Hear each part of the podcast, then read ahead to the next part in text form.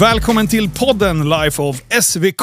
Och idag så har jag en tjej här i studion. Och hon är lite smått dum i huvudet, om jag får uttrycka mig snabbt. Välkommen Ida Zetterström. Stort tack, stort tack. Även kallad dragster Fia. Ja, det är ingen som kallar mig det. Men jag har ju det som social media alias då på Instagram. Det är lite alter ego. Ja, exakt. Är Fia lite dum i huvudet? Ja, det tror jag. Ja, exakt. Men du, jag sitter här och kränker dig det första jag gör. Men, jag är van. Det är så. Men jag tänker att vi bara skrapar lite på ytan. Vad är det du håller på med? Jag håller på med dragracing. Det är väl det som är... Det är jag. Dragracing. Och då tänker ju alla så här, vad bra, hon kör med en 240 på kvällarna ute på gatorna. Men det är inte riktigt den nivån. Nej, inte riktigt. Inte riktigt. Det är alltså, vilken klass kör du i? Ja, nu kör jag Top Fuel Dragster. Så det är ju den högsta klassen då egentligen du kan köra i dragracing. Och det är ju alltså, det som har varit min dröm hela livet. Men jag har tidigare kört, jag började köra junior dragster när jag var 8 år gammal. Sen körde jag supercomp när jag var 16, tog jag min licens i det. Och sen så bytte jag över och körde hoj. Så jag körde en klass som heter super streetbike i ganska många år. Och de som börjar följa mig lite tidigare, så är det väl det som de känner igen mig från. Okay. Det var väl där jag har haft mest framgång egentligen. Eftersom vi vann ett mästerskap och det var bra. Det var roligt. Sjukt. Ja, det här ska bli askul att lära känna dig under den här timmen. Jag brukar alltid börja fråga mina gäster. Kommer du ihåg, eller har vi träffats förut? Alltså, jag trodde inte att vi har träffats förut i alla fall. Nej. Jag har faktiskt koll. Va? Ja. Vi träffades faktiskt första gången när jag var uppe och hälsade på Stoffe Holm.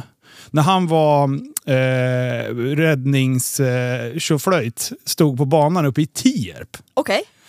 Och då gick jag ner i depån och jag skulle få stå nere på startplattan. Ja. Och då vet jag att han typ pratade om dig och bara, kolla, det är en tjej som kör den här bilen. Och sen var han fram och snackade med dig och då hälsade vi på honom.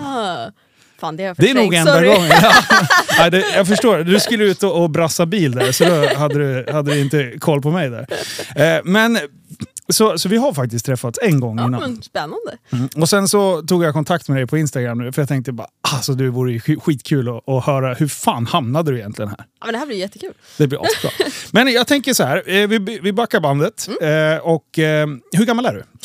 Jag blir 29 på, tisdag. Vilket år är man född då? 94. 94. Grattis i förskott. Ja, tack. När ni hör det här så är det efterskott. Så kom ihåg att gå in och skriva. Ja. Det är väl inget jättestort att fira 29, men ja. Jo, för fan. Sista året, 20-åring. Ja, kanske man borde fira. Det går ut för nästa år. Då har du kört liksom. Då kommer krämporna. Ja, exakt. Men, och vart är du uppväxt? Jag är född i Järfälla. Så jag bodde där tills jag var 12. Och sen flyttade jag till Åland med min familj då. Och så har jag bott där sedan dess. Jaha, du bor på Åland? Jag bor på Åland. Aha, Hur är det? Ja, men det är fint, det finns ju för- och nackdelar. Det är en liten ö och det är väldigt mycket resande för mig då, som åker mycket. Så det blir ju liksom en lite extra procedur. Ja. Men Åland är otroligt fint och det är lugnt och skönt och nära till allt. Och, jag trivs. Är det 1 kilometer i diameter ungefär? Ja, men typ. Jag har faktiskt bara varit på den där fyllebåten. Ja, men det där är det klassiska. Liksom. Och sen, du vet, om vi åker och racear till exempel, att vi har varit i Finland eller till Sverige och så ska vi stiga av på nattbåten. Då sitter ju de andra i baren och Åland, kan man bo på Åland? Vi är ganska vana vid att höra den. Så du åker mycket fyllebåt? Ja, oftast inte fyllebåten. Vi brukar ju försöka ta de här, som jag åkte nu, de här 2-timmars båtarna. Ah, okay. Och det är ju, de hinner inte bli tillräckligt fulla då, så de andra tar ju de här båtarna. Ja, exakt, det brukar vara så. Så fort man lämnar hamn, då bara tax-free! Det är alltid specialpris på öl och jäger, så att man ser liksom vilka som stormar och ska ha det. Så, fan, vilka legender.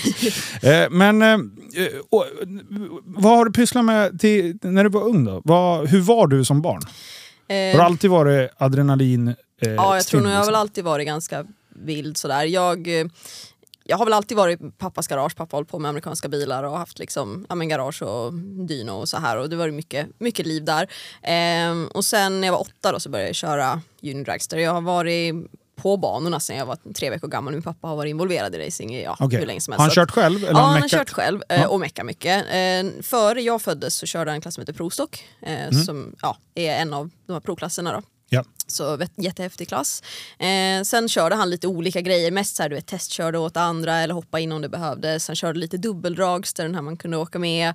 Och sen när jag växte upp. Och sen meckade han då åt flera team, bland annat ett promod-team då. Och det var de egentligen som jag åkte runt med. Jag körde pappa mecka åt dem och så hade de med mig på samma gång. Fick jag köra lite. Vart hade ni basen då?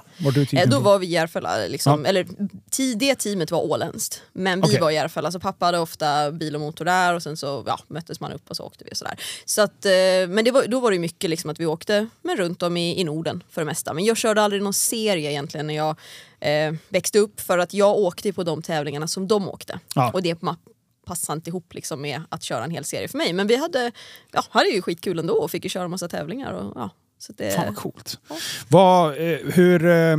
Är det bara motorsport eller har du pysslat med någonting annat? Alltså jag höll på med gymnastik också, det gjorde jag. Körde väl på ganska liksom hög nivå när jag var i Sverige. Men sen när jag flyttade till Åland, då jag höll på med truppgymnastik. Det fanns inte på Åland, utan då höll de på med sån här... Alltså AG-gymnastik, individuell gymnastik. Och det är inte riktigt samma sak. Helt plötsligt sa de, här är en barr och en bom. Och jag kollar på det där och bara, liksom. Så att det avtog nog ganska mycket där. Så jag tränade lite andra lag.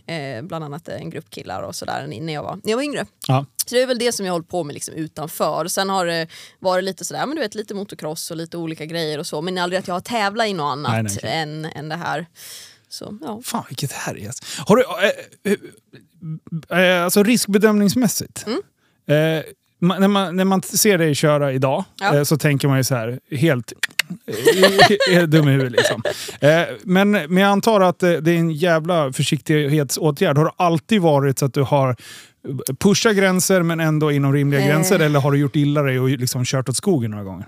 Jag var nog mer så att jag kanske pushar gränserna för långt förr. Nu har jag nog lättare att liksom hitta var jag har gränsen. Men sen kan jag ju ändå vara lite så här, jag menar som kör cross eller köra cross på isen eller vad det än är, så har nog varit så att jag hittar nog gränsen och sen backar liksom. Men det var en annan grej när man kör dragracing. Där vill du inte hitta gränsen, utan du vill ju hitta, men du vill inte stiga över den. Nej. Det är skillnad, kör du cross och du hittar gränsen så är det så här, lite mera blåmärken och så hoppar man upp igen. Ett nyckelben bara. Så är det klart. Men sen är det för mig har ju allt annat har ju bara varit på kul. Om man säger att kör lite cross eller vi kör lite folkrace, lite sån grejer, men då är det bara på kul, spelar inte så stor roll. Medan dragracing för mig har ju varit blodigt allvar liksom, och då är det en annan sak, du har en annan fokus och du har en annan strategi när du kör och det blir på ett helt annat sätt liksom. Har du haft talang redan från så här, om man ställer frågan så här, är det erfarenhet eller liksom medfödd talang som gör om man kommer bli riktigt duktig i dragracing? Oj, alltså jag kan ju säga så här, men jag tänker så här med talang i alla sporter. Att vissa har ju rå talang. Du kan ju bara se sådär, han kan sätta sig i vilken bil som helst och han är duktig. Men du kommer bara så långt med talang. Du måste ju sen lägga in jäkla mycket hårt jobb. Och det kan man ju se, jag vet när vi höll på mer med motocross, min sambo tävlade och sådär, och då såg man liksom vissa som, du såg när de körde, de var så jäkla duktiga, tekniken bara satt och de var såhär, men det gick bara några varv. Och sen var det, du vet, att man började bli lite trött, man fick armpump, det var jobbigt och man kanske inte orkade lägga in den där, du vet, lägga i extra växeln att jag måste faktiskt springa på gymmet och jag måste lägga ner mera liksom tid på att utveckla och, du vet, analysera vad jag gör och sådär. Och om du inte gör det, då tror jag inte att du kommer kunna komma lika långt på bara talang. Nej, så att jag kan ju tänka att vissa grejer, så jag har ju svårt att säga om mig själv liksom att det är talang så, men vissa grejer har jag kanske haft lättare för än vissa andra.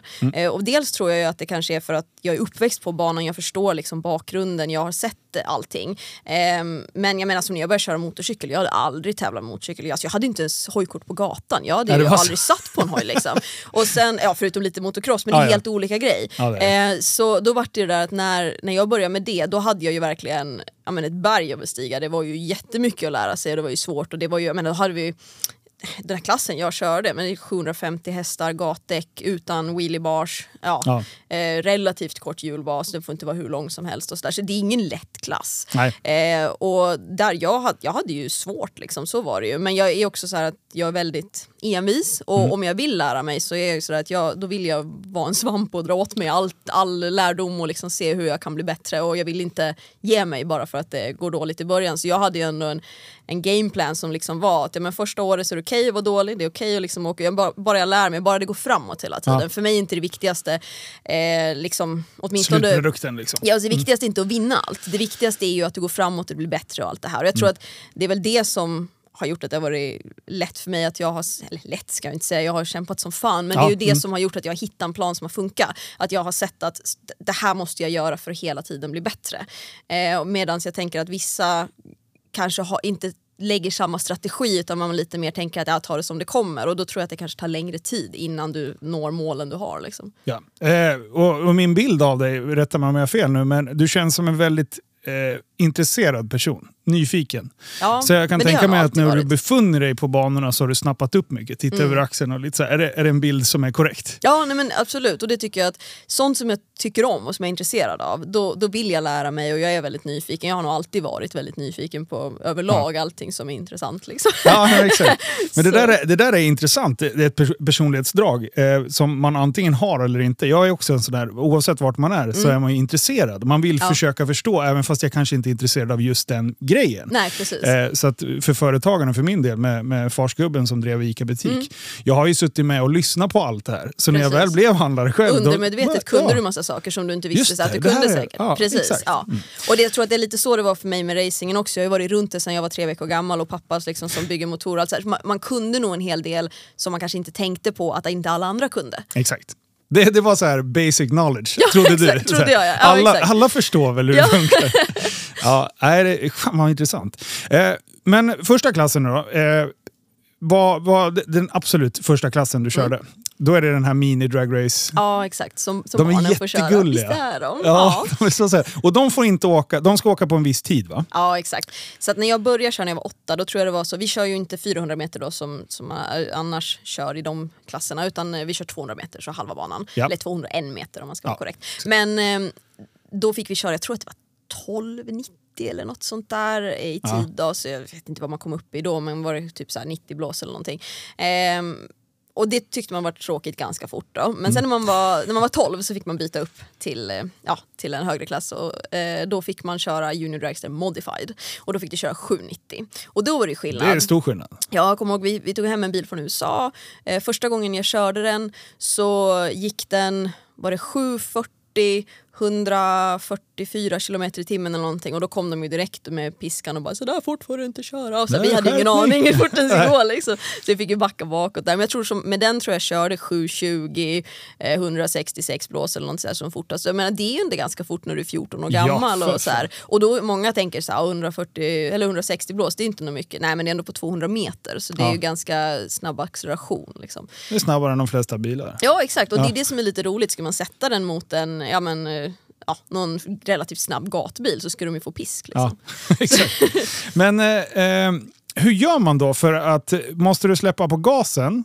Eller liksom tunar in bilen så att den är en perfekt repa, blir en 1291 liksom. Precis, vi har alltid försökt tuna in bilen för att då hittar du ju det här att du kan köra så jämnt som möjligt. För då om du tunar in den, och så får du ju göra förändringar sen då efter luftväder, bana, allt sånt här då. Och sen då är det ju det att om jag gör mitt jobb perfekt hela tiden, då ska bilen gå så jämnt som möjligt liksom. Ja. För annars lär det ju vara lätt att kliva på lite för hårt. Alltså jag har ju varit med om det där. Vi körde, i Finland till exempel fanns inte den här klassen, utan man hade en klass som hette Junior Dragster Comp, tror jag. Och då ska man köra 850, och 790 och 850 är ganska stor skillnad. Och då var det så här att när jag åkte, jag försökte ha huvud samma hela tiden, och när jag åkte iväg och jag såg att startgraden försvann liksom från synfält, då släppte jag på gasen och räknade 1001, 1002, 1003 och sen på igen liksom. Och vi slog faktiskt att det var ganska precis jämnt på, men det är jättesvårt att repetera och göra det samma sak hela tiden. Det gick bra när det så länge det är kval. Det är det där som är problemet. I kval går det bra, men så fort det blir tävling och du får adrenalin, då är det jättesvårt att inte liksom göra det där lite för fort. Ja, exakt. Medan vi ändå tog upp det, hur är nerverna? Men jag tycker de är bra, jag tror det i alla fall. Du känns som en väldigt stabil person. Men... Ja, alltså, jag vet att vissa är ju sådär att de vill vara väldigt uppjagade när de kör. Jag vet vissa är så här, säger till sin flickvän, nej men slå mig på käften liksom, så jag blir lite så här upp. Medans jag är inte så, jag vill vara lugn. Jag är annars mycket upp i varv och pigg och glad annars. Men när jag kör, jag vill vara lugn, för då vet jag att jag gör allting metodiskt, och jag kan ta in allting utifrån. För det är ju så, det är såna otroliga krafter, och det är så mycket som du behöver ta in på en så kort stund, så du måste liksom vara öppen för det. Och om jag är lugn och sansad, då kan jag ta in allting, och då gör min kropp saker som min hjärna bara säger att den ska göra utan att jag knappt märker av det. Man reflekterar inte. Men om jag är stressad, det är då det går fel. Liksom. Mm. Men jag antecknade här att du vill inte bli slagen innan race. Nej, helst inte. Det är bra. Det kan vara bra information. Ja. Nästa klass då? Vart kliver man upp på? Då? Jag fick ta licens med Supercomp då. Ja. Så Supercomp är ju större dragster då, men inte lika stor som den vi kör nu. Vad hette den första? Den hette Junior Dragster. Junior Dragster Comp. Ja, exakt. Och jag menar, där är det egentligen gräsklipparmotorer, Briggs & Strattons små liksom, som du vet du drar igång med så startsnöre. Det är jättegulligt. Ja. Ja. Men sen kommer vi upp till en större och då är det större V8 liksom, runt 1000 häst eller lite drygt och sådär. Och då var det ju jag fick faktiskt ta licens 2 gånger med den, för när jag skulle ta licens så körde jag för fort första gången. Jag var ju 16 och då har du liksom, du får inte köra snabbare än 890 när du är 16 år gammal. Okay. Och då gick det 279 blås eller något sånt där liksom på en sån runda. Men jag körde... Men då pratar vi 402. Då pratar vi 402 meter. Yes, exakt. Så det, Men då körde jag 8.20 så jag var inte godkänd. Så då fick jag komma och göra det igen. Men det var väl inte hela världen. Jag tyckte det var kul att köra så fick jag köra en gång till. Då. Ja. Men det var inte min bil. Jag hade möjligheten att få ta licens med Quarter Mile Racing som är ett team som vi har känt i många år. Jättehärlig familj. Och de hade tagit hem en bil och pappa hade hjälpt dem ta hem den. Pappa hjälpte dem att ta licens. Och då när de ändå höll på så sa de att jag också fick ta licens då. Så jag visste inte om att jag skulle göra det. Det var en sån där pappa bara, man kan ju byta om och hoppa i bilen då. Och jag, okej. Så det var verkligen en sån här gulddag som man aldrig kommer glömma liksom. Men jag tävlar egentligen aldrig i den klassen, utan de lät mig köra några uppvisningskörningar och sådär, så att jag fick köra bilen lite och fick faktiskt låna den igen här för något år sedan och köra någon runda. Är den full size? Alltså inte full size som bilen jag kör nu. Nej. Men om du inte är jätteinsatt i så skulle du säga att det är en full size liksom. Det är en stor dragster. Så att det var ändå min liksom mitt steg upp från junior om vi säger så. Sen var jag ifrån den några år. Jag hade ingen bil, jag var plugga och jag hade ingen budget att liksom köpa en bil och driva runt det där själv. Vad kostar en bil? Bara om du tar den klassen då? Ish. 300 000 kronor kanske eller något sånt där då. Det finns ju, alltså du kan ju köpa en bil för hur mycket som helst, det beror ju helt på. Men sen hur långt det snöre? Ja, exakt. Yes. Men sen är det ju driften av allting och det är sådär inte billigt. Nej, så jag hade inte de pengarna. Nej. Och då var det liksom att det vart lagt on hold ett tag. Och sen min sambo började köra motorcykel. Racea motorcykel då.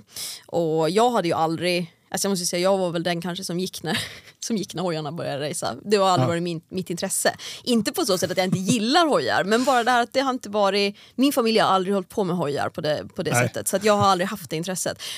Men sen han började köra just den här klassen Super Street Bike, och då var jag med då första och andra året och mecka åt honom. Jag gjorde hans koppling och vi liksom raceade tillsammans och allt sånt där.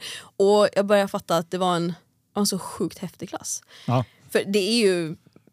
alltså det finns ju jättemånga olika klasser och det är det som är så fint med dragracing. Det finns ju en klass som passar alla. Men alltså finns ju inget mer extremt än det tycker jag. Du har gatdäck, inga wheeliebars. Den får vara 68 inch hjulbasen då. Och det är ju förlängt då mot en gathoj, men det är ändå inte hur långt som helst. Och sen 750 hästar med turbo. Alltså den är galen. Alltså det är helt crazy. Det är ju, du vet när du tittar på dem, det är höga hjullyft och det är action hela tiden. Som åskådare så är det ju en fantastiskt rolig klass att kolla på. Alltså. Jag hade hjärtat i halsgropen hela tiden. Jag tänkte, nu dör någon. Och sen så bara, så kommer nästa. Nu dör han. Nej. Så jag liksom vart ju kär i den klassen. Och det var ju mer så, för mig var det inte så här, jag ska köra hoj, men jag var ju så här, den där klassen var så häftig. Men jag började ju på en lite lägre nivå för att försöka, jag tänkte så här, men jag kör, det finns ju Super Gasbike och sen Super Compbike som liksom är under. Så jag köpte en vanlig gathajabusa som bara var lite upphottad. Det var första hojen jag satt mig på då, så bara körde jag med den. Hur svårt kan det vara? Nej, men det var ju skitkul. Men jag var ju på den nivån att jag var så här, fan hur svänger man med en hoj liksom? Och du vet, en hajabusa är ju tung. Så när man puttade upp den så var jag så här, gud hur fan ska jag kunna ha kontroll på den här? Det är ju tung som helst. Men sen såklart när du har mera rull på den så är det lugnt. Vilken tur att du bara ska köra rakt fram. Ja, exakt. Så, sen när man kommer i slut bara, shit kan någon hjälpa mig vända? Nej, men det löste sig. Men då var det, jag körde ju bara några runder med den. Så jag förstod att nej, men jag vill ha mera än så. Så vi sålde den, köpte en annan hoj. Och då var det en 1585 cc hoj då. Så den var jäkligt stor, det var ju en monstermotor. Och jag hade väl lite svårt svårt att bli kompis med den. Dels var det var alltid något som strulade. Vi hade inte... Är det då det blir slicks? Alltså riktiga, nej. Utan det är fortfarande gatdäck. Det är gatdäck. Gatdäck, yep. Och den hade kort hjulbas liksom. Ja. Men vi hade inte byggt motorn själv. Och vi bygger alltid våra grejer. Mm. Men det var, jag är likadan.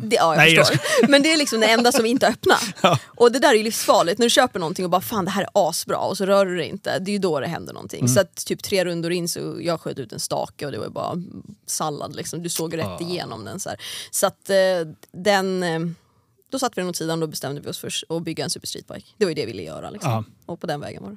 Och vad är det för klass? För mig som är... En Super Streetbike, det är ju det snabbaste du kan köra på gatdäck. Det är fortfarande gatdäck. Liksom. Ja, det är gatdäck. Vad heter den här klassen när de kör på riktiga jävla typ... Med slicks. Ja, med... slicks och stödhjul. Där finns det ju bland annat så finns det ju...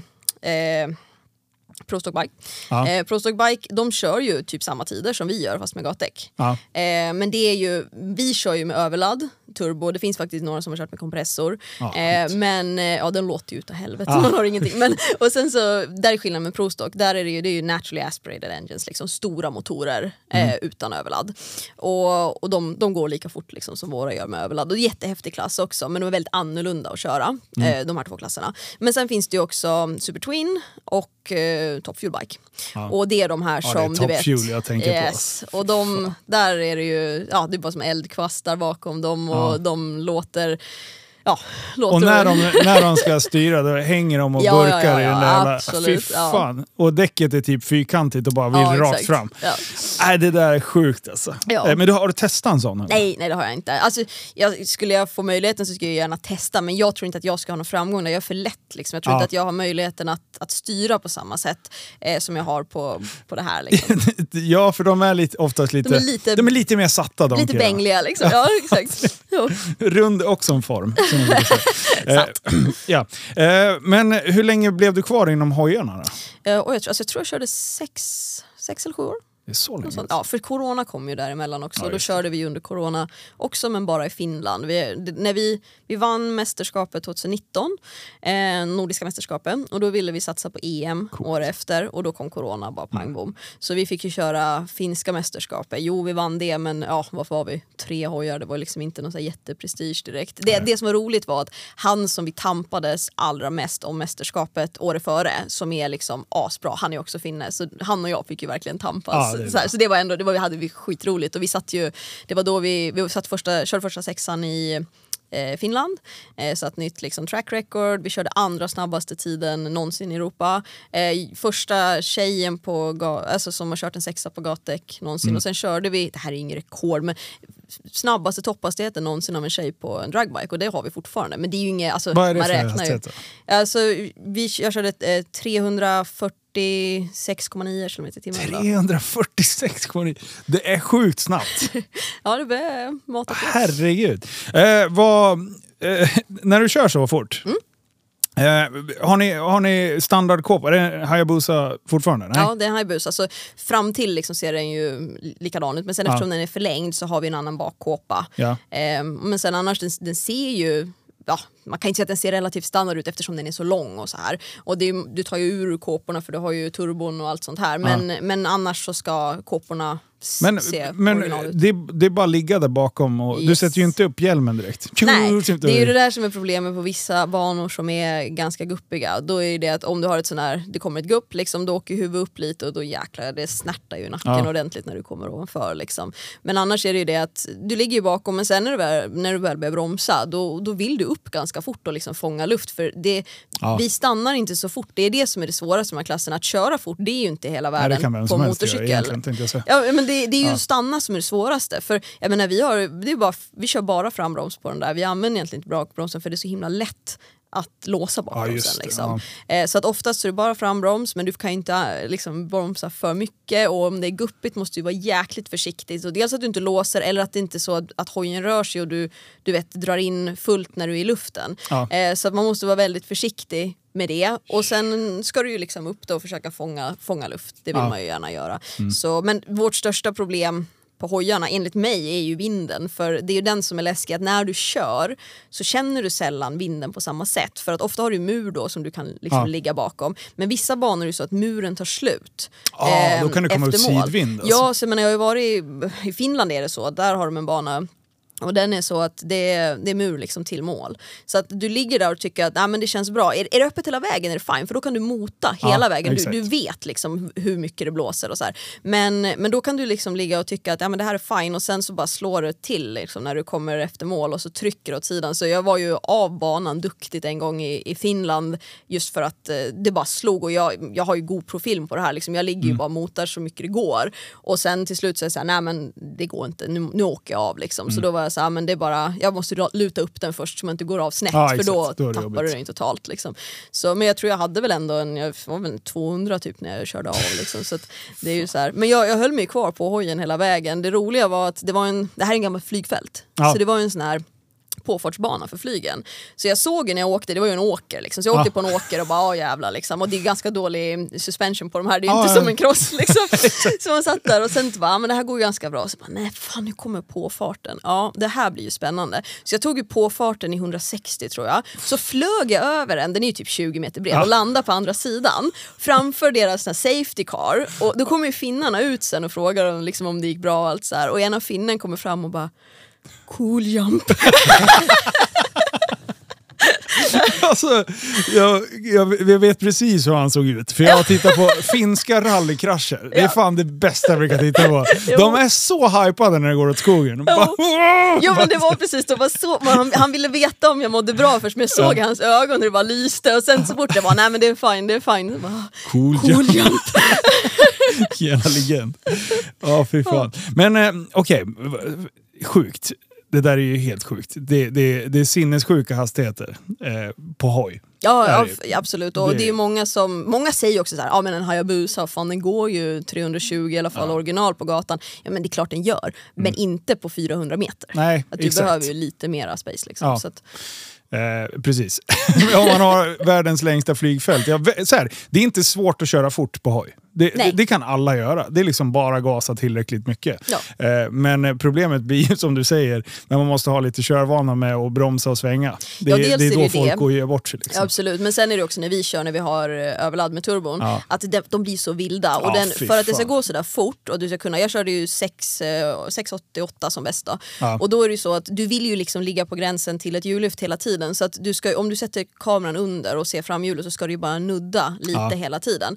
Så att du måste ju bara ligga och känna att styret känns löst, då vet du att den är precis på gränsen så här. Men där är ju problemet att ibland är det så här, oj nu la vi på lite för mycket laddtryck, och så när du kör 300 blås så åker den upp och bara woho, så har du jättehjullyft. Så det är ju det som gör att den där klassen blir ganska svår liksom. Exakt, och det är det jag menar med att alla kan ju åka långt, alltså så här, smyga upp, men just det där då är därför jag hade hjärtat i halsgropen hela tiden, för någon som inte har kört hoj tyckte nog att men det gick ju bra, men jag ser ju hur ni ligger på gränsen hela tiden. Jag tänker, fan, nu kan det gå åt skogen. Och alla som har kört en turbohoj, alltså på gatan eller på banan, de vet ju att de är ganska oförutsägbara liksom. Jag har faktiskt aldrig kört en turbohoj. Men Ricky har en nu, så jag måste nog åka och låna. Du måste nog åka och låna, för det är ganska skönt. Ja, det blir ju lite så. Vi ska ju inte ha ketchup-effekt, för vi ska ju ställa in våran, alltså vi tunar ju på ett annat sätt. Men grejen är den att du kan inte få tune-upen perfekt hela tiden. Och det är som det här när du säger alla kan köra fort. Ja, men fan, alla kan köra en dragracing-hoj så här fort också på en perfekt runda. Problemet är att du får ju bara x antal perfekta rundor per år. Resten är ju sådana där du måste liksom kriga för. Ja, verkligen liksom. Brottas med hojen. Men kör du hoj fortfarande? Alltså jag sålde hojen. Så jag har inte kört den sedan 2020. Och jag kommer köra den om några veckor igen då. För han som köpte den vill att jag kör den och visar honom lite och sådär. Så att, om några veckor så kommer jag dra fram läder. Har du tävlingarna varit pausade nu tack vare covid eller? Nej, de var det i början. Men sen eftersom jag började köra med toppfjulen, då ville jag sälja hojen. För att jag kände liksom att jag har inte tid med båda och jag har inte råd med båda.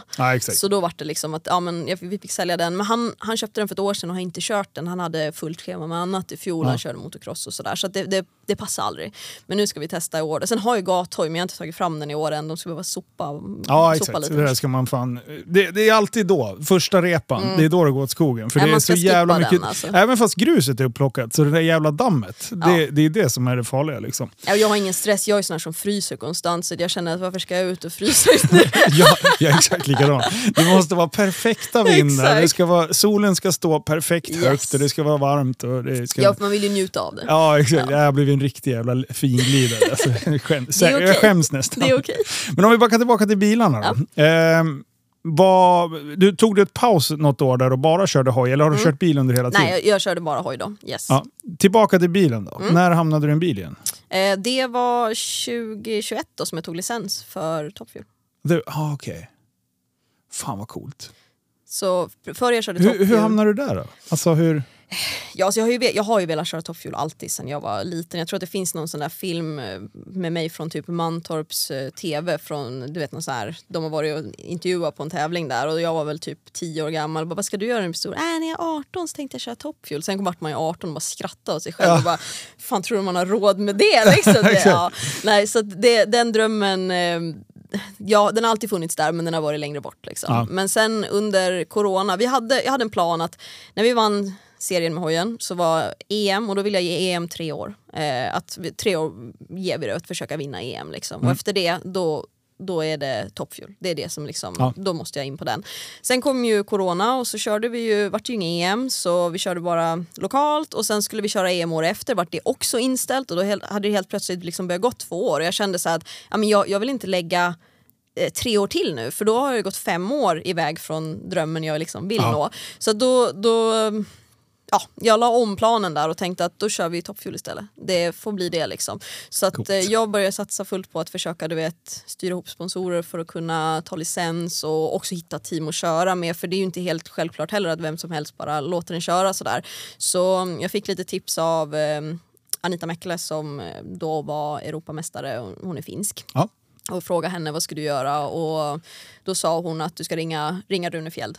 Han är bäst på liksom att licensiera förare och han har ju mest erfarenhet i branschen också. Så jag ringde Rune och han sa väl att han skulle fundera på det lite sådär. Ja. Men sen så ringde han tillbaks och sa att ja, men om du får pengarna för det så kör vi liksom. Så då tog jag ju... Vad pratar vi för summor ungefär? Ja, jag har inte velat snacka så mycket summor, men det är mycket pengar kan jag säga. Ja. Det är mycket pengar. Men alltså det är så här, det är jättesvårt att säga. Det är dyrt, det är det. Ja. Och många skulle säga att jag ska aldrig lägga så mycket pengar på racing. Men allt är ju relativt. För jag menar, vi har ju hållit på med, som under corona när vi inte kunde racea, då var vi och mecka Porsche Sprint Challenge och lite sådär. Jag menar, började kolla på dem. Fan, det är ju ännu mera summor. De bränner ju mera i däck på liksom vad vi gör på mycket grejer. Så att det är alltid relativt. Och börjar du kolla på de här storklasserna, men du vet, Formel 1 och sådär, fan, då är ju våra summor en fis i rymden. Ja. Så är det ju. Men det är klart att det är mycket pengar. Det är ingenting som jag själv kan styra utan sponsorer, så kan vi säga. Att det ska inte gå liksom. Nej, och jag menar... Vi kommer ju in på det lite senare, men dina sociala medier, det du gör nu är att investera i ett marknad, alltså du blir ett varumärke för sig själv. Ja. Så att jag tycker det är ju fan skitsmart, tycker jag. Ja, så jag har ju jobbat med sponsorer ganska länge. Jag förstod ju direkt när jag skulle köra hojen också att jag klarar inte av det här själv liksom. Så redan då började jag ju, men då kunde jag inte lika mycket om hur det här fungerar. Jag menar, racingen känner att jag har kunnat länge, men det här med liksom business-sidan av den, jag har inte haft någon erfarenhet av den. Så att jag fick ju verkligen liksom sätta mig in. Det känns som att man har kollat alla jäkla YouTube-klipp och man har läst på och man har allt möjligt så här och försökt skaffa sig kontakter för att förstå hur man ska komma framåt. Och jag var väl lite sådär, vi hade skapat ett teamnamn som hette Alandia Motorsport och därunder körde jag och min sambo, och tanken var att min pappa ska köra där om han ska köra lite och så. Och jag ville marknadsföra Alandia Motorsport oss som ett team. Men sen var det några som sa till mig att så här, nu måste du sluta, det är ingen som vet vad Alandia Motorsport är. Folk mejlade ju Alandia Motorsport som egentligen var jag och mejlade så här, hej, vi vill ha kontakt med Ida Zetterström, för de förstod inte att det var jag som hade hand om det. Så då sa de att du måste sluta med det här att Alandia Motorsport, jo men Alandia det är ju för att det är Åland, men det är bara här i Norden som folk fattar det. Du måste branda ditt namn, och jag hade svårt med det där och kände att det kändes skrytigt på något sätt liksom. Så det tog ett tag, men jag försökte sen branda om liksom, och branda mig som Ida Zetterström liksom, och... Smart. Ja, det var ju rätt move. Det bara kändes lite halvjobbigt i början liksom. Ja, men det kan jag tänka. Och det är ett tecken på att du är en person med fötterna på jorden. Alltså även om jag brandar mig som Ida Zetterström också, eftersom jag är ansikte utåt när vi kör. Ja. Jag pratar ju, vi pratar ju alltid om vårt team. Det är ju aldrig liksom jag, för att det är ju, jag är ju ingen utan mitt team. Så är det ju. Så, och det är ju sånt som vi försöker lyfta alltid. Att alla förstår att det här är en teamsport. Det är ju Helt rätt. Hur gör man för att ta licensen? Alltså vad är det som krävs? Förutom pengar då? Ja, exakt. Det är en rad olika saker egentligen. Dels är det som ett escape-test som du gör där du sitter i bilen med liksom full mundering och så sätter de ögonbindel i hjälmen då. Och sen så är du fullt fastspänd och så ska du, när de säger go, så ska du ut på under 7 sekunder. Ja. Och det är ju liksom att om det brinner då, så ska du kunna ta dig ut. Och man sitter ju ganska fast i de här. Så det är ju lättare sagt än gjort om man säger så. Men det är en del av det. Och sen är det att du ska kunna visa liksom att du vet vad allting är. Så att om de har ögonbindel och de säger liksom... Släckare? Liksom. Nej men typ dra i bromsen, växla, gör liksom vad det än är. Så ska du visa att du vet vad allting är. Du behöver inte titta på det du ska röra liksom. Nej, precis. Så det är mer den och sen packa skärmar och så då. Men sen är det ju själva körningen och då börjar man ju liksom försiktigt då med en burnout och en 60 fot, och sen så får man köra lite längre, köra en 100 meter, köra en 200 meter och sen när du väl liksom kan köra hela vägen så behöver du egentligen 2 fullgasrepor som är, det är inom en viss procent, jag undrar om det är typ inom 20% från Europarekorden och så. Coolt. Vart tog du de här då? England. Santa Pod. Fy fan. Hur nervöst var det första fullgasrepan då? Ja, alltså överlag så var det... Alltså första fullgasrepan så tror jag var mindre nervös än vad jag var i början. Just för att jag visste ju inte vad jag kunde förvänta mig riktigt. För att alla säger, även om de har kört liksom klasser som har varit direkt under toppfuel, så säger de att ingenting förbereder dig för toppfuel. Alltså, så att jag var ju liksom, jag menar det är ju ändå, det är 11 000 hästar. Alltså, det är sjukt. Det är så jävla sjukt. Och då är det ju, det är 11 000 hästar, det är en lång bil. Och grejen när du har en sådär lång bil och du har motorn bakom dig... Den vill ju hela tiden försöka köra om framhjulen om man säger så. Så den vill ju vingla väldigt mycket. Så du måste ju hela tiden liksom sitta och styra. Men det är väldigt, väldigt små rörelser. För du kan inte, gör du stora rörelser då är du borta liksom. Då blir det farligt. Så att allt det där är ju någon kombination av att du vet, vara lugn, göra små rörelser. Men du får inte glömma att inte göra det. Alltså, det är så himla mycket som man ska tänka på. Och för mig var ju allting nytt. Så att då var jag så otroligt nervös. Men jag kommer ihåg första gången fick jag ju köra bara en 60 fot. Och då kände jag ju så här efteråt att alltså det är klart att det drog på. Det är ju 5G i starten ungefär. Alltså, och då lagom. Ja, men med hojen så tror jag hade 2,5G. Men grejen med det är att med hojen då, det händer ju så öppen mycket. Och jag måste ju hålla i mig alltså, så det känns ju så mycket mera än vad det gör när du sitter fastspänd i en bil och du blir tryckt mot ett säte. Så att där var det ju så att jag tyckte att okej, det var jättehäftigt, men det var inte så farligt som jag hade trott liksom. Utan det som händer är att när man väl fick börja köra längre och man kom så långt att kopplingen låser upp ungefär vid 8:e delen och då, alltså, jäklar, då är det ju som att det är någon som sparkar i ryggen och det känns som att du startar en gång till. Då, du går upp, för när kopplingen låser då går du upp till ungefär 7G. Så det är liksom, det är som att dra en launch igen. Det är ungefär efter 200 meter. 200, okej, det är så. Och då är det att när det händer då ska du ju liksom vara som mest alert också, för det är då som det är störst risk att det händer någonting, att bilen du vet börjar börjar röra sig konstigt eller cylinder går ut eller vad det än är. Alltså det är då det är som mest risk om man säger så. Så första gången det händer då var man ju så här, oh shit, nu förstår jag vad de menar. Och jag vet som bara nu, jag har en kompis i USA, hon har kört i, jag tror det är 5 år nu i klassen under. Och hon skulle ta sin licens och hon frågade mig så här hur det var och så sa jag, ja men jag har ju aldrig kört den klassen hon har kört, men det kanske inte är så stor skillnad på det och toppfuel. Och hon sa, så jag pratade med henne första gången hon hade kört, då hade hon samma som mig då bara kört lite 60 fötter, lite 100 meter. Hon sa, nej men det är ganska samma, att jag känner att jag har full kontroll och så här. Sen hade hon kört en fullgasrepa och så skrev jag till henne, ja men vad kul att du hade fått kört en fullgasrepa, vad roligt. Då svarade hon bara, jag trodde att jag spydde i hjälmen, men jag gjorde inte det. Att jag förstod inte när jag släppte gasen vad som hade hänt. Jag var helt säker på att jag hade spytt. Så det var ju liksom när kopplingen låste. Hon förstod inte vad som hände. Shit, vad coolt, alltså. Så det säger ju ganska mycket att alltså, det är svårt att förbereda sig på vad det är som kommer hända liksom. Fy fan, är det snabbaste man kan åka på Alandia? Ja, på land. Det är det. Ja. Det finns inga annat. Alltså jo, du kan ju köra land speed racing, kan du komma upp i högre hastigheter, men ingenting accelererar ju snabbare. Nej, exakt. Nej, jag satt och funderade på det. Det måste ju vara absolut. Vissa båtgrejer är ju också så här sinnessjukt snabba. Ja, men det är ju på vatten. Ja. Så det fuskar. Vatten gillar inte det. Nej, det är fan farligt. Men du, fan vad sjukt. Har du kört... När var det du blev klar med licensen? 2021. Ja. När var första tävlingen då? Ja, den tävlingen, jag började min licens då 2021, men sen när vi skulle köra sista fullgasrepan, då började det regna, den dagen regnade bort. Så vi kom tillbaka då och skulle köra, och då var det en tävling. Och då gav de oss liksom dispens att om du inom de första rundorna får till en fullgasrepa och du blir godkänd för din licens, så får du med och tävla. Så jag körde 386 på min liksom fullgasrepa, och den var inte ens helt fullrepa eftersom remmen då till kompressorn gick av. Är det remmen? Så, men jag kvalade som kvaletta på det, och det var den snabbaste licensrepan någonsin.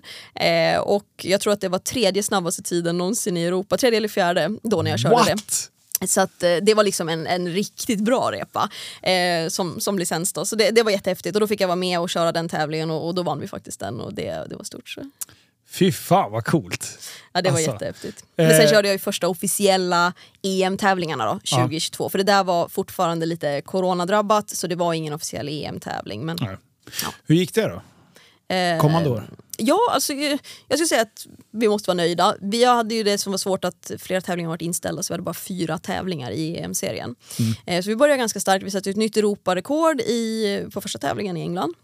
Vilket var liksom, det var första gången någon någonsin körde under 3,80, så vi körde 3,78. Så liksom första 3,70-tiden i Europa, det var jättestort.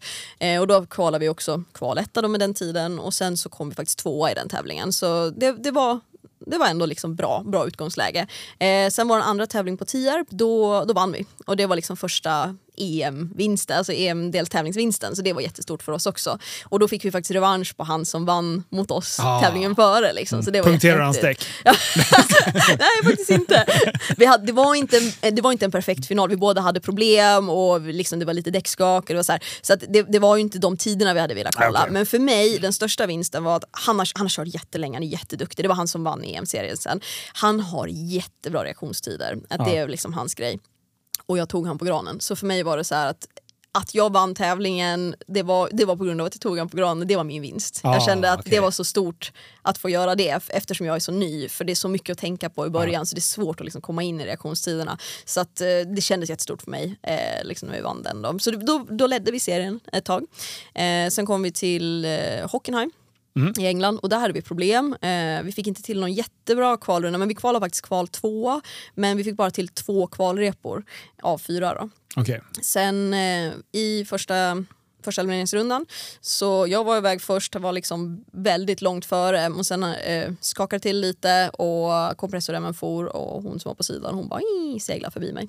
Så den var riktigt sur, så då tappade vi ledningen, låg 2:a när vi kom in till England, och då visste vi liksom att det finns en liten chans för oss att ta serievinsten, men då måste vi i princip kvaletta, sätta nytt Europarekord för att få de poängen, och så vinna tävlingen. Men vi var ändå så här, men let's go for it, liksom. Det är inte omöjligt åtminstone. Men sen var problemet att det regnade. Det regnade som fan. Alltså, vi fick 2 kvalrundor bara, resten regnade. Och då en av de kvalrundorna så hade de problem med tidtagningen. Vilket gjorde att jag fick ingen tid och jag fick inga poäng.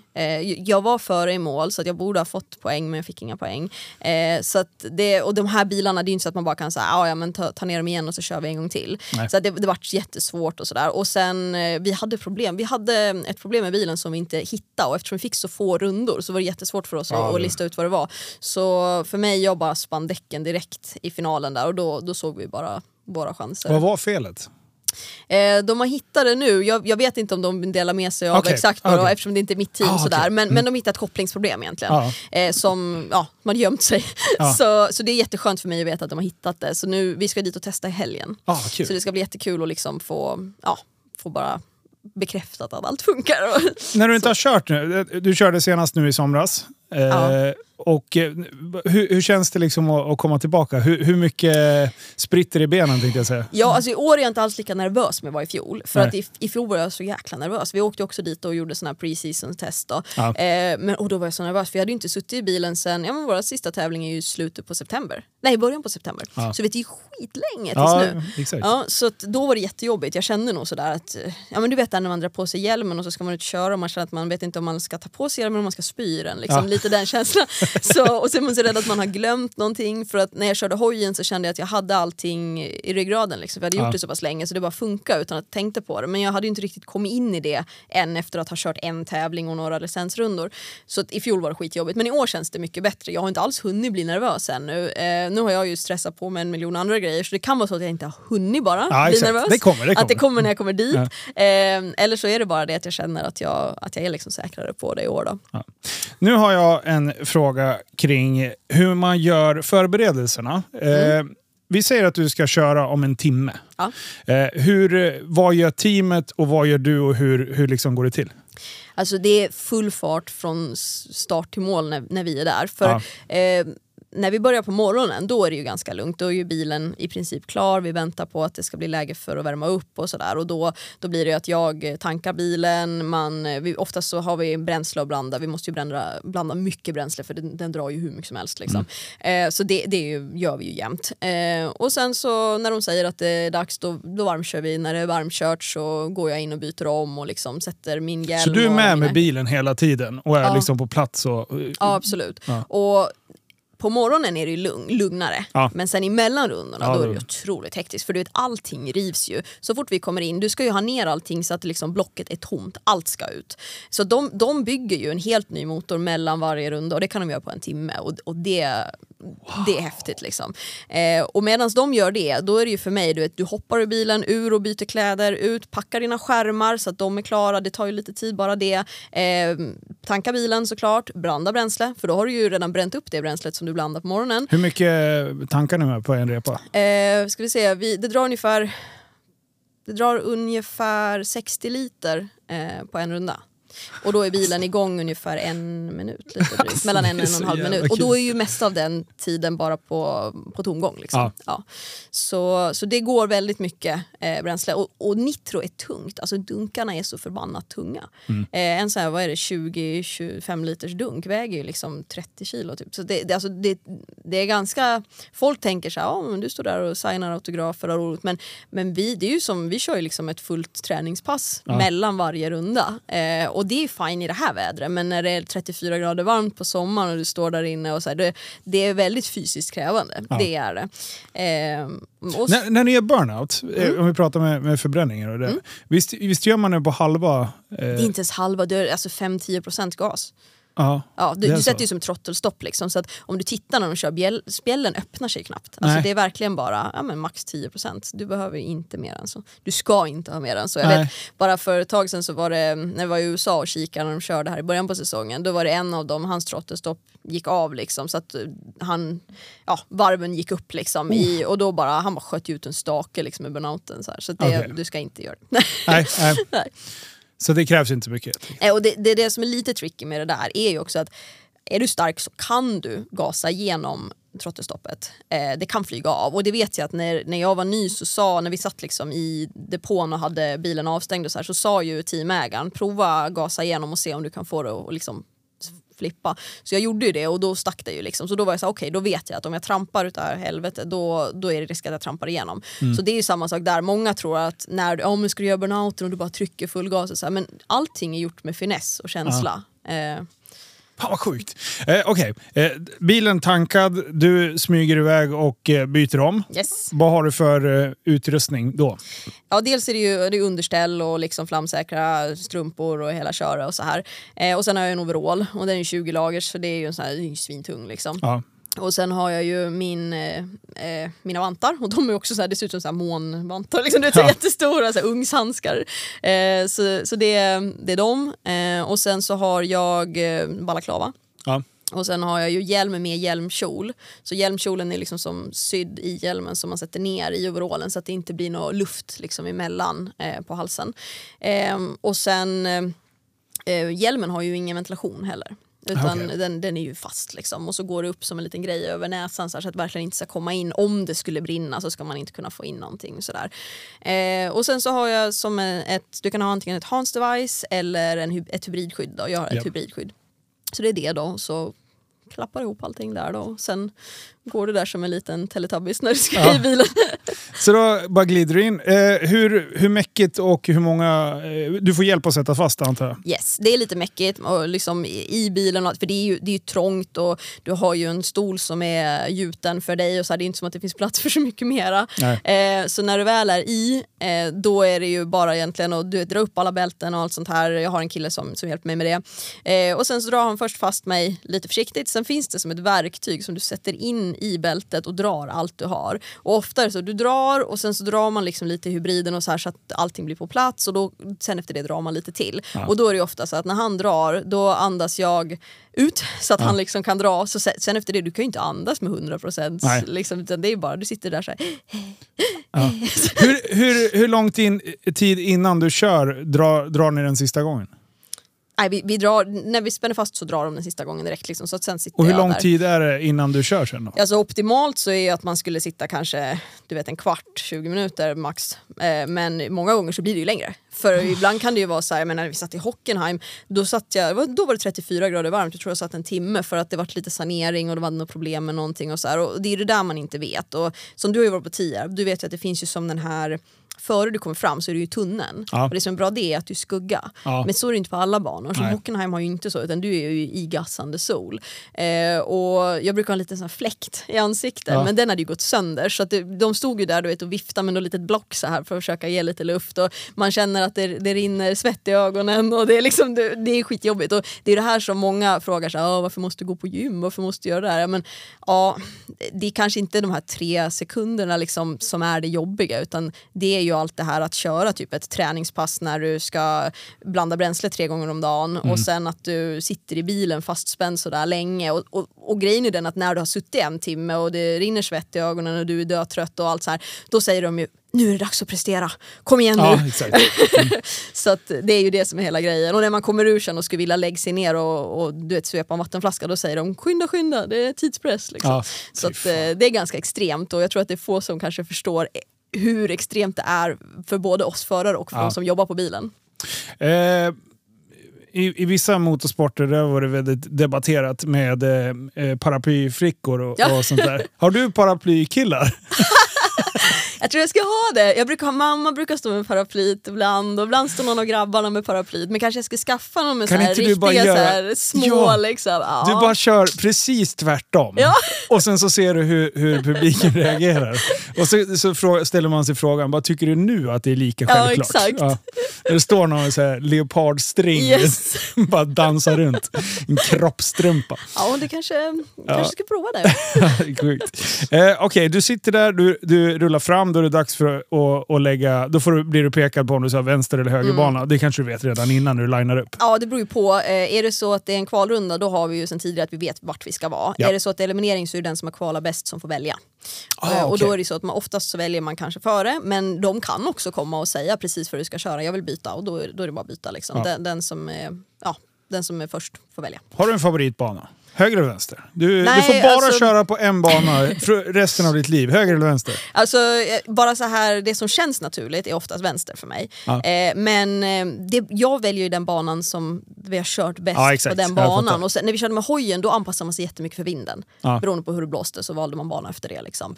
Men nu är det mest så att man kollar bara på var banan verkar vara bäst. Jag brukar inte ens välja banan själv. Utan jag brukar säga till grabbarna som meckar, gå och kolla vilken bana som är bäst. Och den som är bäst, den tar vi. Liksom.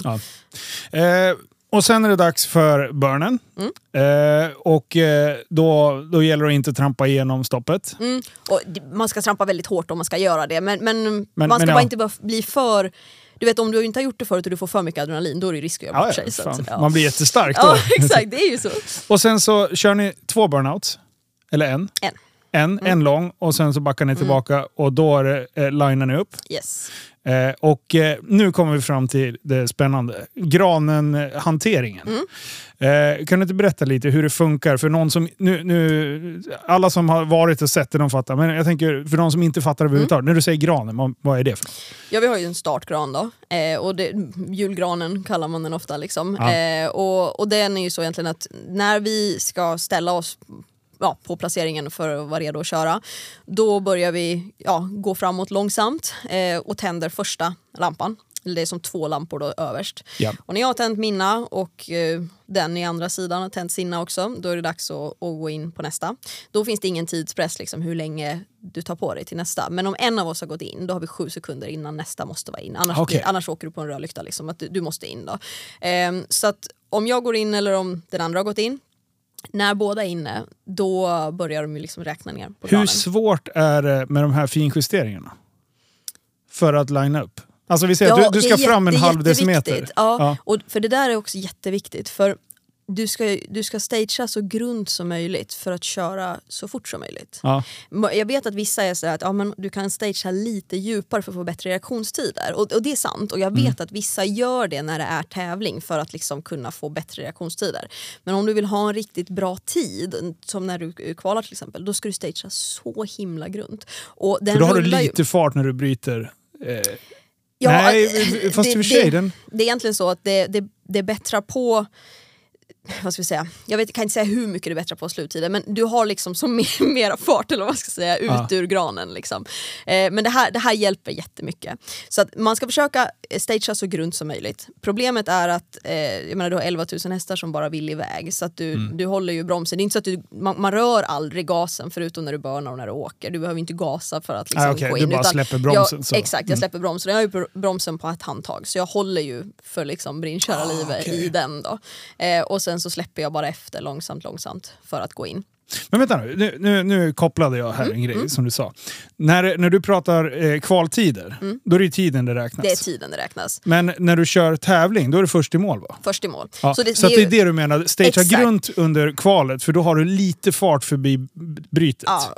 Precis, men om du stagear djupare och det är en tävling, så kan du ju vinna lite på reaktionstiden. Ja. Men jag personligen, jag håller inte på med det för att jag vill köras likadant hela tiden. Okay. Jag tror liksom på rutiner, att om du alltid gör likadant så är det mindre risk att du gör fel. För det är också lite farligt att börja stagea djupare för att man, och så helt plötsligt råkar man rörlykta för att man stagear lite för djupt. Liksom. Ja. Det är bättre att försöka göra allting precis samma hela tiden. Liksom. Från ena lampan till andra lampan, vad pratar vi för avstånd? Oj, nu är jag dum som inte kan det här i huvudet, men vad ska vi säga? 2 dess? Något sånt, jag ska säga 20 cent kanske. Ja. Så det är, så folk fattar att det är 20 centimeter på att röra, och sen den är långt åbäck i det där. Ja, exakt. Så, men det är ju så... Det är också så här, när granen börjar falla, när båda är inne så faller ju granen. Men det är inte så att granen alltid faller på samma tid. Alltså det är alltid samma tid mellan det gula och det gröna, men det är inte alltid samma tid. Ibland, vissa ställen har autostart, och då är det så att granen bara faller, och då är det olika sekunder ibland. Så ibland måste du vänta lite längre, och ibland så kommer den direkt liksom. Och på vissa ställen så startar de själva, och då är det ju starten som trycker på en knapp när du ska iväg. Så där har man ju ibland varit med om att man sitter och väntar och bara, men nu måste det bli gult, nu måste det bli gult. Och så kommer det inte. För att, det tar inte så länge, men i mitt huvud gör det när jag sitter där och väntar. Exakt. Och vissa gånger så går man in och så ska man liksom, du vet, man är beredd på att det ska ta lite tid, och så bara pang bom så är det direkt. Så att du måste verkligen vara beredd på vilket som. Det är inte så att du kan försöka få någon rutin på det, att så här länge tar det innan den alltid faller. Så när du stagear in andra lampan, då måste du vara beredd. Då sitter du inte liksom och knäcker fingrarna. Nej. Och så nu. Nej, så vi gör ju så att när vi stagear in, när jag har tänt första lampan, Då gör jag mig redo och väntar på att den andra också ska gå in. När vi båda har tänt första lampan, då drar jag bränslet på fullt. Så att jag liksom har fullt bränsle. Av med foten från kopplingen. Och sen så är det bara att stänga visiret och hålla liksom full broms och gå in då. Och allt det där måste du liksom göra allting då. Och det är därför du har lite tid på dig då. 7 sekunder att du ändå ska liksom kunna. Det tar oftast inte 7 sekunder, men det är det vi har på oss i alla fall. Så, men bromsen, du ska ju inte glömma att sätta ner visiret till exempel, för det kan du inte göra i efterhand. Nej, det går. Nu har jag en jättedum fråga. Bromsen, bromsar den bara fram? just bara för momentet, eller går den kopplad på bakaxeln? Den går kopplad på bakaxeln, det är den vi bromsar med sen. Okej, det är yes. Den du använder. Okej. Ja, såklart. Vi har egentligen ingen frambroms, utan vi har bara liksom det, vi har bara det är bara en broms. Liksom. Yes, exakt. De bara får styra. Ja. För jag tänkte att när du släpper bromsen och kliver på gas, det gör du liksom i ett svep bara. Yes, så att, då, och sen är det bara fånga ratten liksom. Ja. Så att det ser man ju att när man åker iväg, då är det liksom bara du vet, full gas samtidigt som du bara släpper bromsen och greppar ratten liksom. Ja. Jävlar vad sjukt. Alltså det, man tänker sen nu när jag börjar fundera på att du faktiskt sitter och gör de här grejerna som jag sitter. Jag tycker det blir skitspännande. Det bara dyker upp massa konstiga frågor.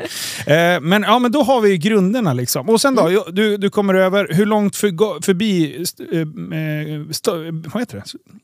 Starten, nej inte starten, den andra, målet.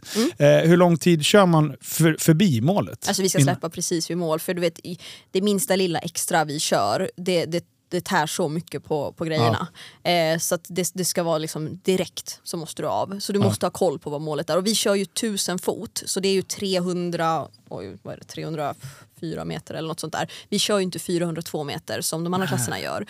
Och det slutade man med för, 10 år sedan. Kanske mera. Och det var av flera anledningar. Fort, dels är det att det går för fort och du behöver liksom, lite mer bromssträcka och det går så fort. Men problemet var att däcken höll inte. Alltså de började få problem med att de fick punka liksom, för att utvecklingen av däck och sånt gick inte framåt lika snabbt som bilarna gick framåt om man säger så då. Så då gjorde de så för att sakta ner dem så att liksom, tekniken ska ha en chans att komma ikapp. Sen har jag någonting jag reflekterar när jag står och tittar på det. Det blir väldigt mycket avbrutna repor. Alltså att man inte kommer iväg ordentligt. Det kan ju vara flera på rad liksom. Vad är det oftast som fuckar upp? Ja, inte kommer iväg brukar ju inte vara ett problem. Men däremot att som för oss, då är det ju oftast i så fall att du har antingen att du går upp i rök, alltså spinner däcken, eller att vi har däckskak. Det är ju de vanligaste två orsakerna. Okay. Eller att man liksom kommer ur spår och bilen drar iväg för mycket. För att om du låter bilen komma ur spår, alltså är det ur spår så kommer du inte tillbaka. Nej. Det är liksom så att du, det är därför det är så himla viktigt att hela tiden hålla bilen rakt fram om man säger så. Så det mesta är egentligen då kan vara en förarmiss eller att du tappar fäste helt enkelt? Alltså tappa fäste och däckskak, det är ju ingenting som föraren kan göra någonting. Och förarmiss så är ju om man liksom kommer ur spår för mycket. Ja. Men där finns det ju också en sak att du kan ha till exempel, det kan ju vara en stor explosion och någonting motorn kan gå sönder, så är det alltid. Men en annan sak är att du kan ha en cylinder som går ut. Och går en cylinder ut så tappar du ju 1000-2000 häst liksom. Så att det är ju det att då vill ju bilen sticka åt andra hållet. Så att det är ju om jag tappar liksom en cylinder på högersidan, då sticker den mot muren liksom på höger. Så att det är ju också så här, om jag sitter och kör, jag ser ju inte om jag tappar en cylinder, det är bakom mig. Så jag måste ju känna då att nu jäklar, nu vill den dra. Och då får du ju försöka liksom styra emot, och sen om du känner att det här går inte, då får du ju liksom släppa, för det är också så att har du en cylinder ute så är det ofta nära att du kommer smälla en motor. Så att då är det ju oftast värt att släppa, men är du liksom i en tävling, då vill man ju inte ge sig. Men det är ju också det att du är ingen kung om du ligger i muren liksom, så att du måste ju ändå ge dig på så sätt liksom. Och det är samma sak om du börjar komma nära mittlinjen. Kör du över ett mittlinjeblock, då är du diskad liksom. Ja, då är det kört. Fan vad sjukt alltså. Jag får 1000 frågor. Jag skulle kunna sitta här i fler timmar. Men jag vill faktiskt studsa över på ditt jobb med sociala medier. Och även blicka vad som ligger framåt. Vi satt och kollade lite på din Instagram här innan.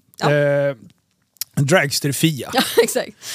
Och då tänkte jag, då ställde jag frågan, heter du bara Fia eller heter du bara, jag heter Ida. Jag bara... Men vad fan? Så Dragster Fia är ett gammalt smeknamn egentligen. Ja, det var väl egentligen, du vet, pappa kallade mig Dragster Fia när jag var liten, så här körde dragster. Och sen hade jag en liten maskot som hette Fia och så här, och så har väl det bara gått med varje gång man ska skapa så här, men välj ett användarnamn som ingen annan har, som då vart det. Och så det har hängt med från ett gammal hotmail och så till någon nästa och så här, och då när jag skaffade min Instagram så valde jag liksom det och tänkte att men det är väl ingen Dragster som följer mig ändå, spelar det för roll? Och sen helt plötsligt så vart det större, och sen när vi raceade så tryckte jag ju det på tröjor och hero cards och allt sånt där. Nu är det lite sent för att ändra, så att nu är det Dragster Fia bara. Nu är det. Yep. Och precis nu i snackande stund så ligger du på 197 000 följare. Det är sjukt bra. När drog det iväg? Alltså det har väl sakta men säkert, jag skulle säga att upp till 10 000 så tog det ju tid, kände jag. Och sen så efter 10 000 så var det så att det lunkar väl på till 20 000 ungefär. Men sen därifrån så började det gå ganska fort. Jag skulle säga att i fjol från liksom säsongstart i fjol, då började det pika liksom, att det gick uppåt. Och det gick väl lite i perioder så att det var, först var det ganska mycket, sen stod det lite still, och så var det mycket och stod lite still. Och så hade jag ett tag där det stod lite still och jag kände, nej men nu måste jag göra någon insats här. Och då körde lite ny strategi och så här, och då det funkade, så då tickade det liksom helt plötsligt på en 60 000 till och sådär. Så det är asballt. För du gör ett fantastiskt bra jobb. Jag satt och glodde igenom här. Och har du liksom satt en strategi innan, eller liksom har du testat dig fram? Jag har testat mig fram, ja. Yes. Jag har ju aldrig gått, jag är ju elektriker, jag har inte gått några mediakurser eller liksom något sånt här, utan det är ju mest att jag började lära mig för att jag måste lära mig när jag höll på med racingen. Och då har det varit sådär att om du googlar vad det ska för strategi, det kommer få upp massa olika, så det är lite där man får lyssna och så får man vara såhär, men det här kanske ska funka för mig, och sen testa fram lite olika saker och så att jag har mest bara prova, och sen det som funkar så har jag försökt ta fasta på och liksom köra därifrån. Ja. Nej, skitbra. Och det som vi pratar om lite, att försöka bygga sig själv som ett eget varumärke. För det kommer gynna alla som är med och stöttar dig.